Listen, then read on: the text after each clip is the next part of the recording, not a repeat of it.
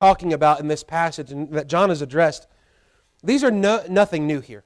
Th- these are not some sort of uh, you know, big, new, inventing the wheel sort of thing. These are simple truths that every believer needs to know from the moment of his salvation until his final breath. That you and I would live lives with full assurance, not just of our salvation, but full assurance in Christ Jesus our Lord, who is always faithful, even when we are not, who is always good, even when we are not. And during days like John was facing in his own time, where there was uh, countless and endless persecution to the church, where there was uh, an immense amount of false doctrine and false teaching and preaching and belief and practice. We see the same things in our own day. So, what was relevant for John in his day is just as relevant for us in our day. Uh, but let's read here verse number 18. Says, My little children, let us not love in word, neither in tongue, but in deed and in truth. And hereby we know that we are of the truth and shall assure our hearts before him. For if our heart condemns us, God is greater than our heart, and knoweth all things. Beloved, if our heart condemn us not, then have we confidence toward God. And whatsoever we ask, we receive of him, because we keep his commandments and do those things that are pleasing in his sight. And this is his commandment, that we should believe on the name of his Son, Jesus Christ, and love one another as he gave us commandment. And he that keepeth his commandment dwelleth in him, and he in him. And, there, and hereby we know that he abideth in us by the Spirit which he hath given us. Lots to look at here. Let's begin, though, first of all, with the conditions of confidence. First of all, we need to look and see as we are going to dive in, starting in verse 21, kind of looking here. Beloved, if our heart condemn us not, then we have confidence toward God. This is what he's been talking about with having our hearts assured. It is this confidence not in ourselves, not confidence in our own heart, but confidence in our heart about the work of Jesus. You and I know that we cannot trust in our own hearts. What do we know about our hearts? The Bible tells us our hearts are wicked, our, our, our hearts lead us astray. And so we cannot trust our own heart, but what can we trust? A heart that has been changed by Christ and that Christ is living in and through us. We, can trust in the work that God does in us. We can trust in the work that God has already done for us. And so when we face times like we are today and like John faced, where there's countless struggle, uh, countless persecution, and, and, so much false doctrine, and, and, we need our hearts assured, what do we do? We don't look to ourselves. We, we can't look to uh, self help books and things like this. You can't even look uh, to, to me. You must look to Christ. You must look to Jesus. Jesus is our only hope. Jesus is the one that keeps us pressing forward, that reminds us that what is accomplished in our spiritual life is accomplished by Him and not by me and not by you. Now, we are most confident in God when we are most obedient to God. Have you ever noticed that? You ever notice that in your life that you are the closest to the Lord when you're the closest to the Lord? right? Think about this. If you're close to the Lord, what does that mean? You're following Him, you're trusting Him, you're obeying Him, right? Those are, by the way, natural responses to those who are truly saved. If you're truly saved, that is your natural new uh, spiritual response when you are living and submitting uh, to, to the Spirit of God who now indwells us as He tells us the Spirit, the Spirit which He hath given us. Uh, the Holy Spirit of God is a gift to us, not just to correct us, but to comfort us, to teach us, to guide us, to assure our hearts, to point us to the work of Christ. So we see that through the Spirit of God, that we can have this confidence by submitting to Him. Now, you know this, right? The Bible talks an awful lot about two ways of living for us who, who are saved. We have living in the flesh and living in the spirit. We have the fruit of the flesh and the fruit of the spirit. Now, what's over here with the flesh? Is it anything good? No. But this is the stuff that we do on our own power, on our own strength, by our own means or motives. These are things that we do because we just want to do it. These are the worldly things. And what they do is they bring about a separation, not of position in Christ, but rather a separation in our fellowship.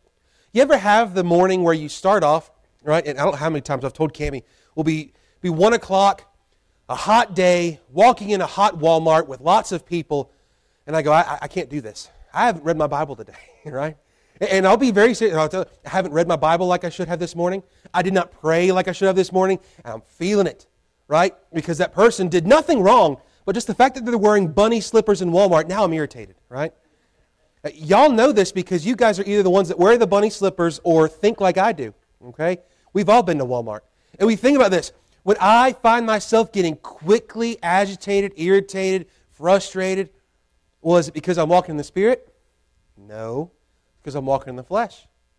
And so, am I really close to the Lord right there? No, I'm close to myself, right? I, am moving myself along and I'm, I'm feeling angry. I'm justifying my behavior. I'm justifying my pride. I'm looking down my nose at everybody. Nothing's right in the world, right? No, nothing is right. We always find that. And that, that tends to be, unfortunately, a lot of our time gets spent that way. But shouldn't, should it?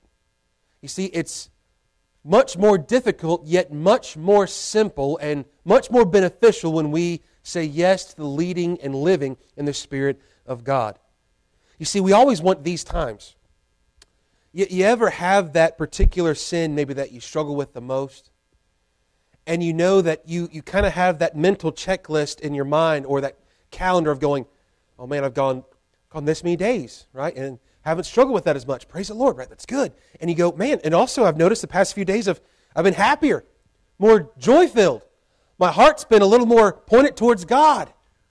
Right? You know why? Because we've been separated from sin and we've been drawn close to the Lord. When we obey God, that is when we truly are confident in Him.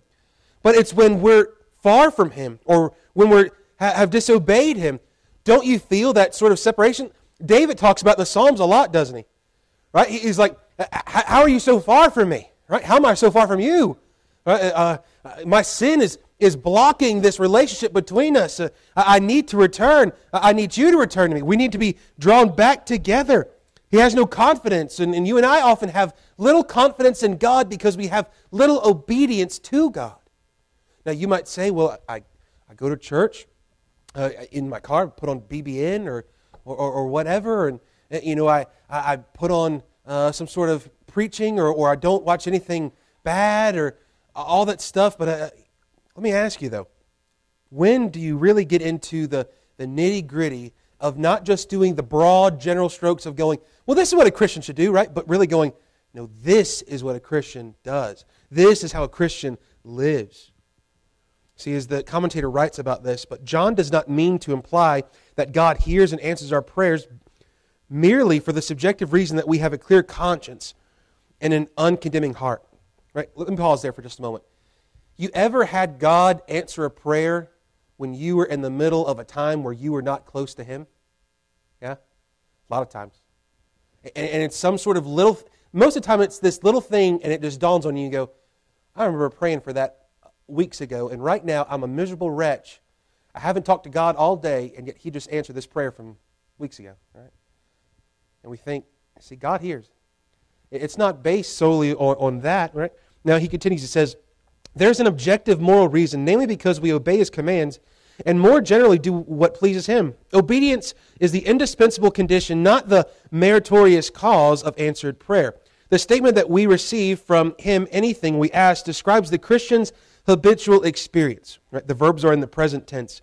And Candlish is right to point to the incarnate Son as the supreme example of pleasing God and so being heard by God.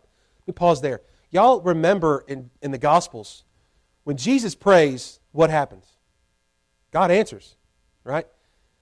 The, you think uh, the, the account that's in all four Gospels where a little boy's got some lunch and they've got all these people, right? Thousands and thousands. Estimated at least 5,000, but more than likely 10 to 15 if we include what, what might be included with women and children and things like that.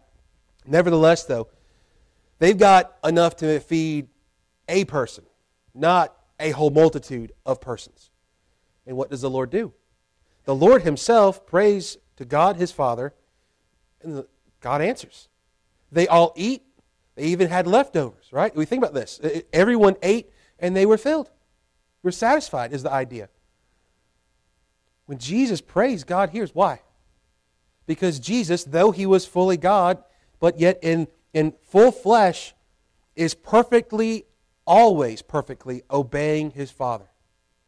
Could you imagine what a life, a Christian life, would be like if we perfectly obeyed God? I mean, boy, it'd be great, wouldn't it? Right? You ever wonder, and you, you know some of those folks that you call, we call prayer warriors, right? You go, man, if I want, it answered. I need to get them praying, right? And we know some folks like that, but I would say the secret to those prayer warriors is not that God hears their prayers more. It's probably that they're a little bit more obedient to God than what we probably are. It's that they submit to the Spirit probably a whole lot more than what we do. Now he goes on, he says, It is an echo of our Lord's promise where the same two verbs occur ask and it will be given to you, for everyone asks, receives. Matthew 7, um, uh, the Sermon on the Mount. The author then uh, is, is written here, Kruse, He says the author uses present tense forms of the verbs to obey and to do here, indicating that the action he has in mind is ongoing. Doing what God commands and so pleasing Him is what engenders confidence when believers pray. And the command we obey when we respond to fellow believers in need is the dominical command to love one another, as the following verses make clear. Acting generously means not only obeying the command, but also doing what pleases God. God is greater than our meanness uh, and Himself uh, generous. And it pleases Him to see His people acting generously and so being like Him.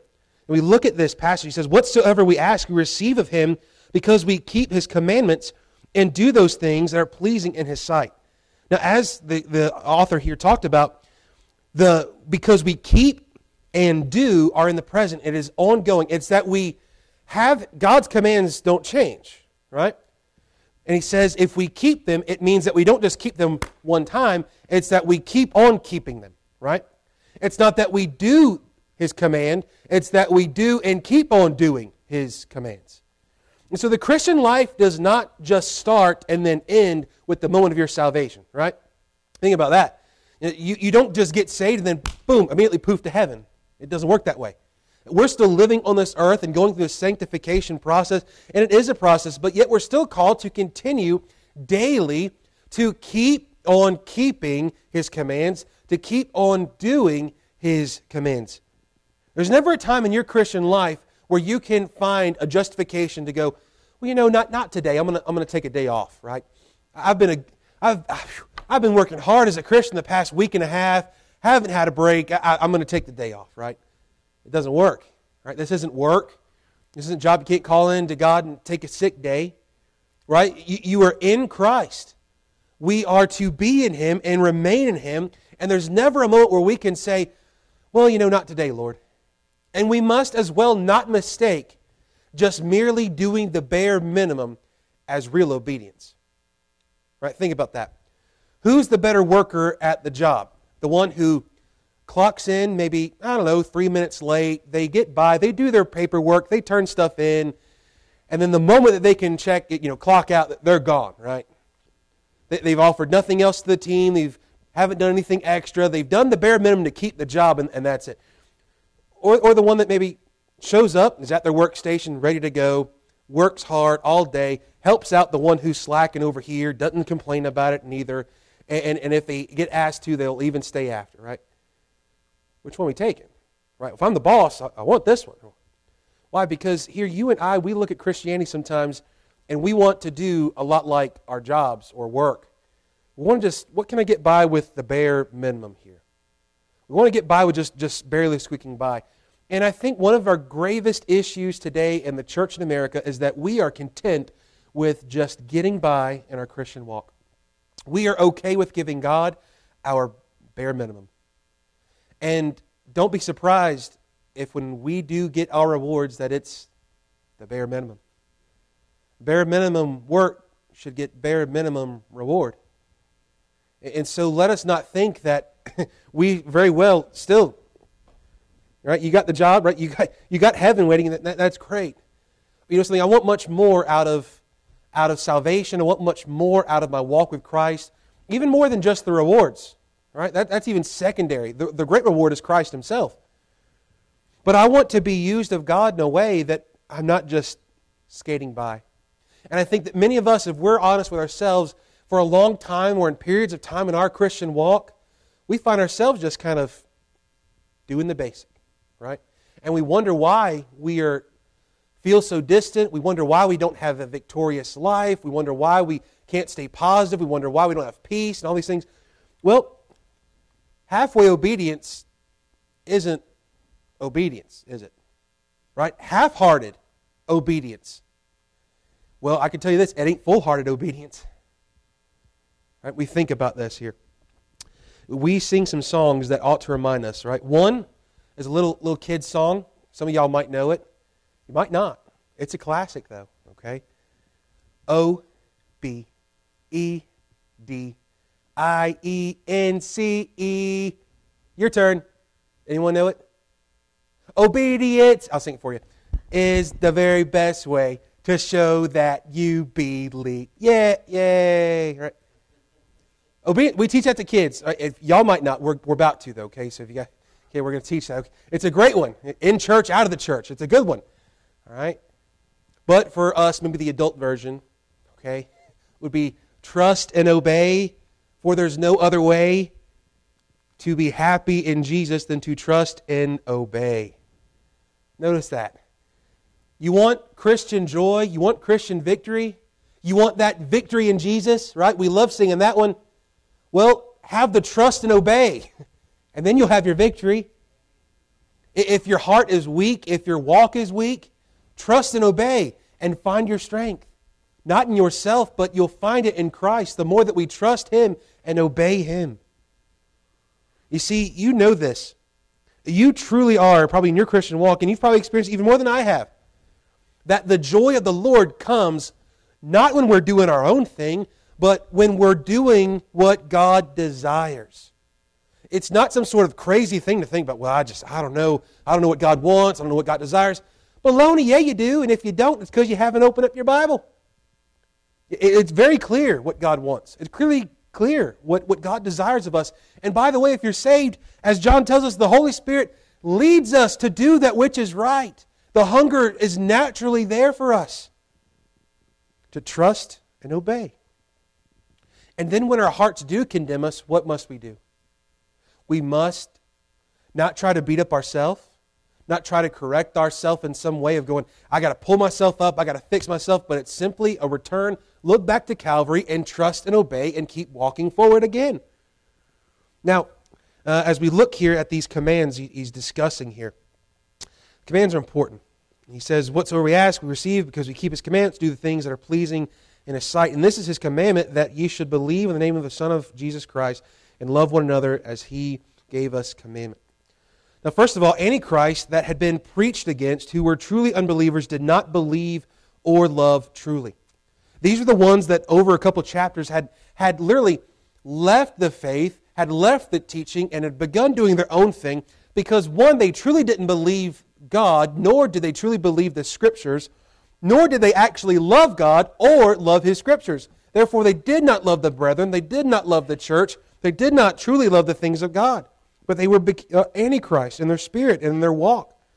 They believed that Jesus was, but that he was not divine. Jesus was not just a person, he was not just a good teacher or a nice guy. Jesus was, is, and forever shall be God. And if you miss that, you miss all of Christianity because if you have a Jesus who is not fully God, and you don't have Jesus. You've got your own Jesus. You've got Jesus of the world. And this is why countless people who follow these things that claim to be Christian aren't not Christian. I don't care how much they say. You can call yourself Christian, right? All you want. You can have a cow and call it a dog, and it's still a cow. You, you can take and, and claim Christ all you want, but if you do not have Christ, you are not Christian. You are not in Christ.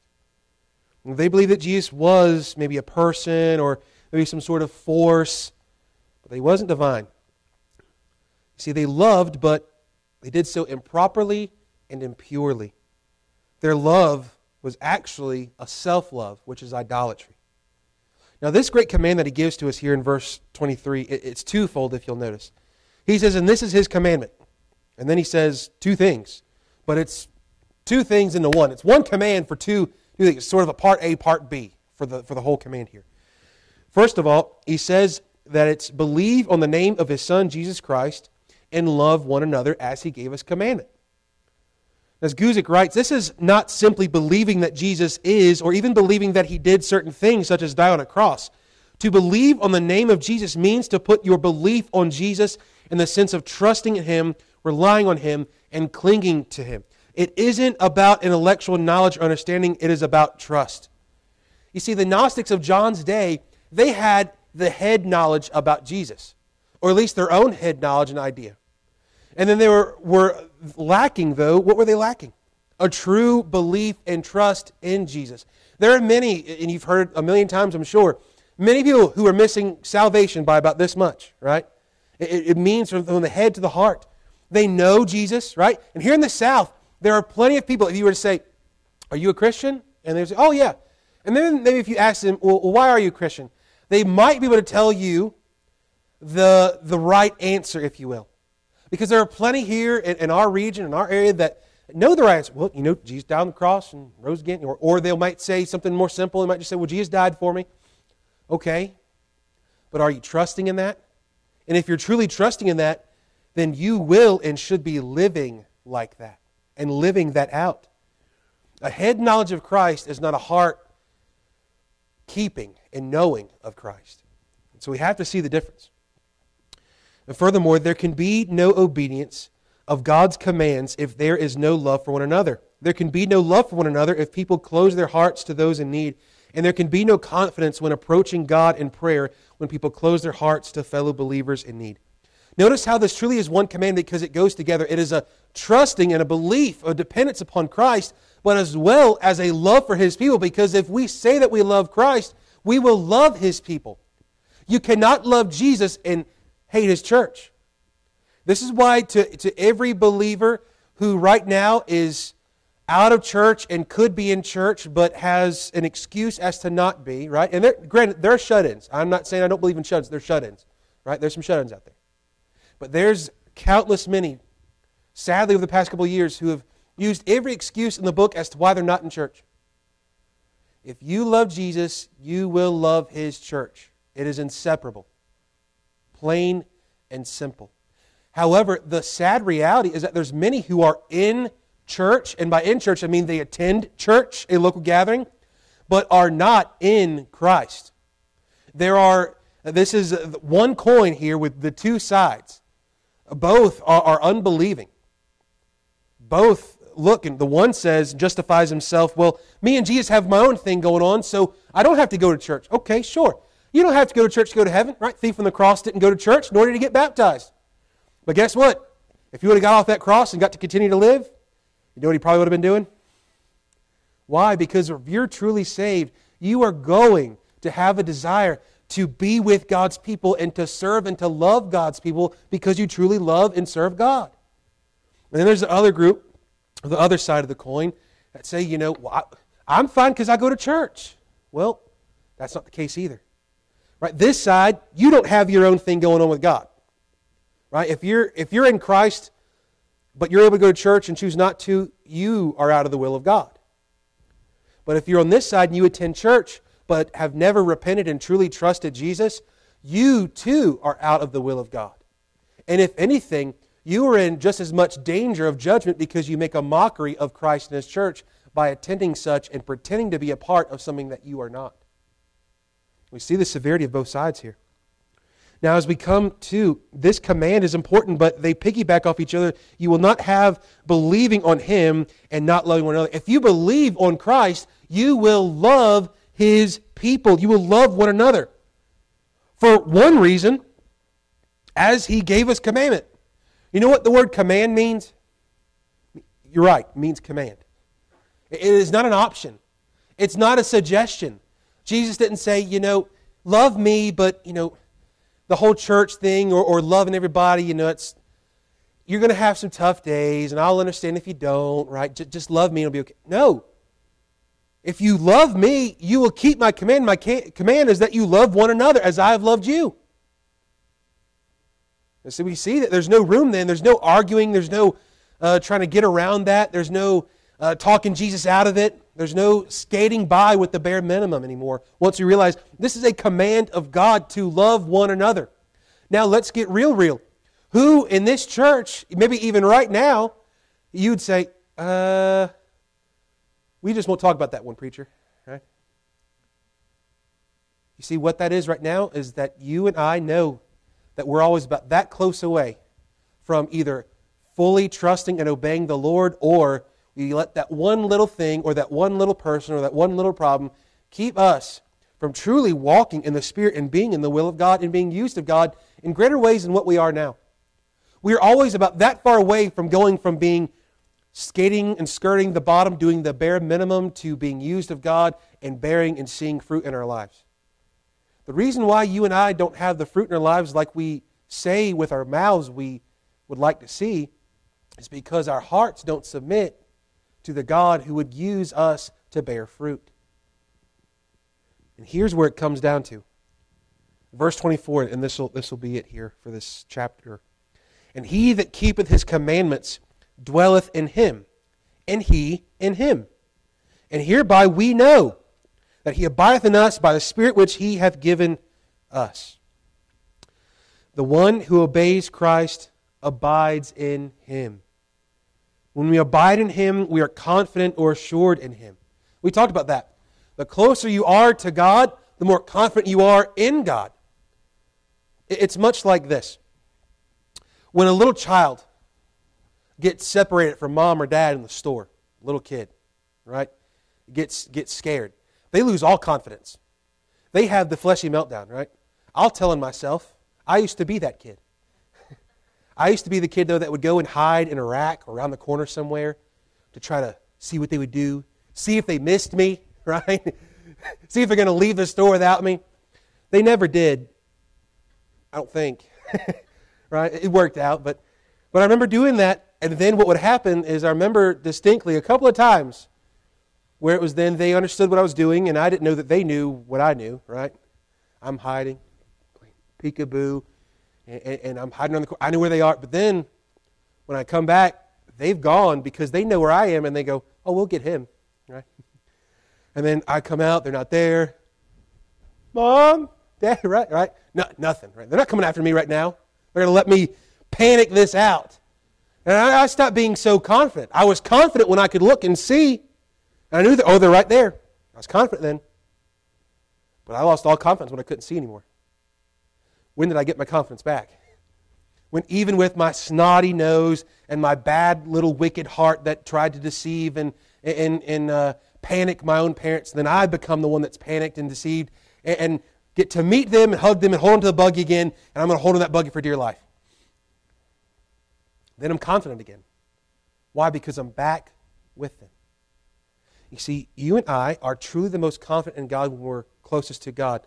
I want you to know that you are as close to God as you desire to be. You are, let's take it a step further, you are as obedient to God as you want to be.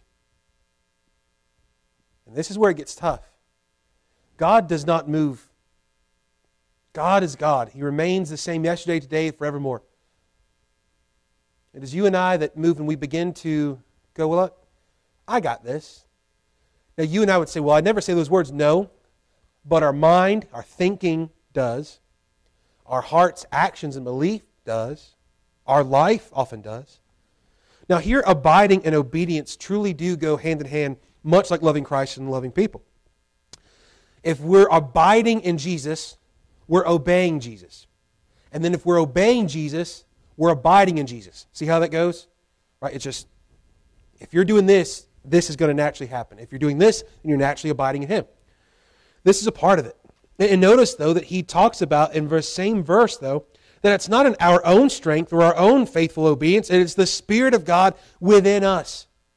And we're going to look here in just a, a, couple moments, but you can look at Galatians 2.20 that discusses this. The Spirit of God allows us to obey and abide in Jesus. When we submit to the Spirit, we are submitting to Christ.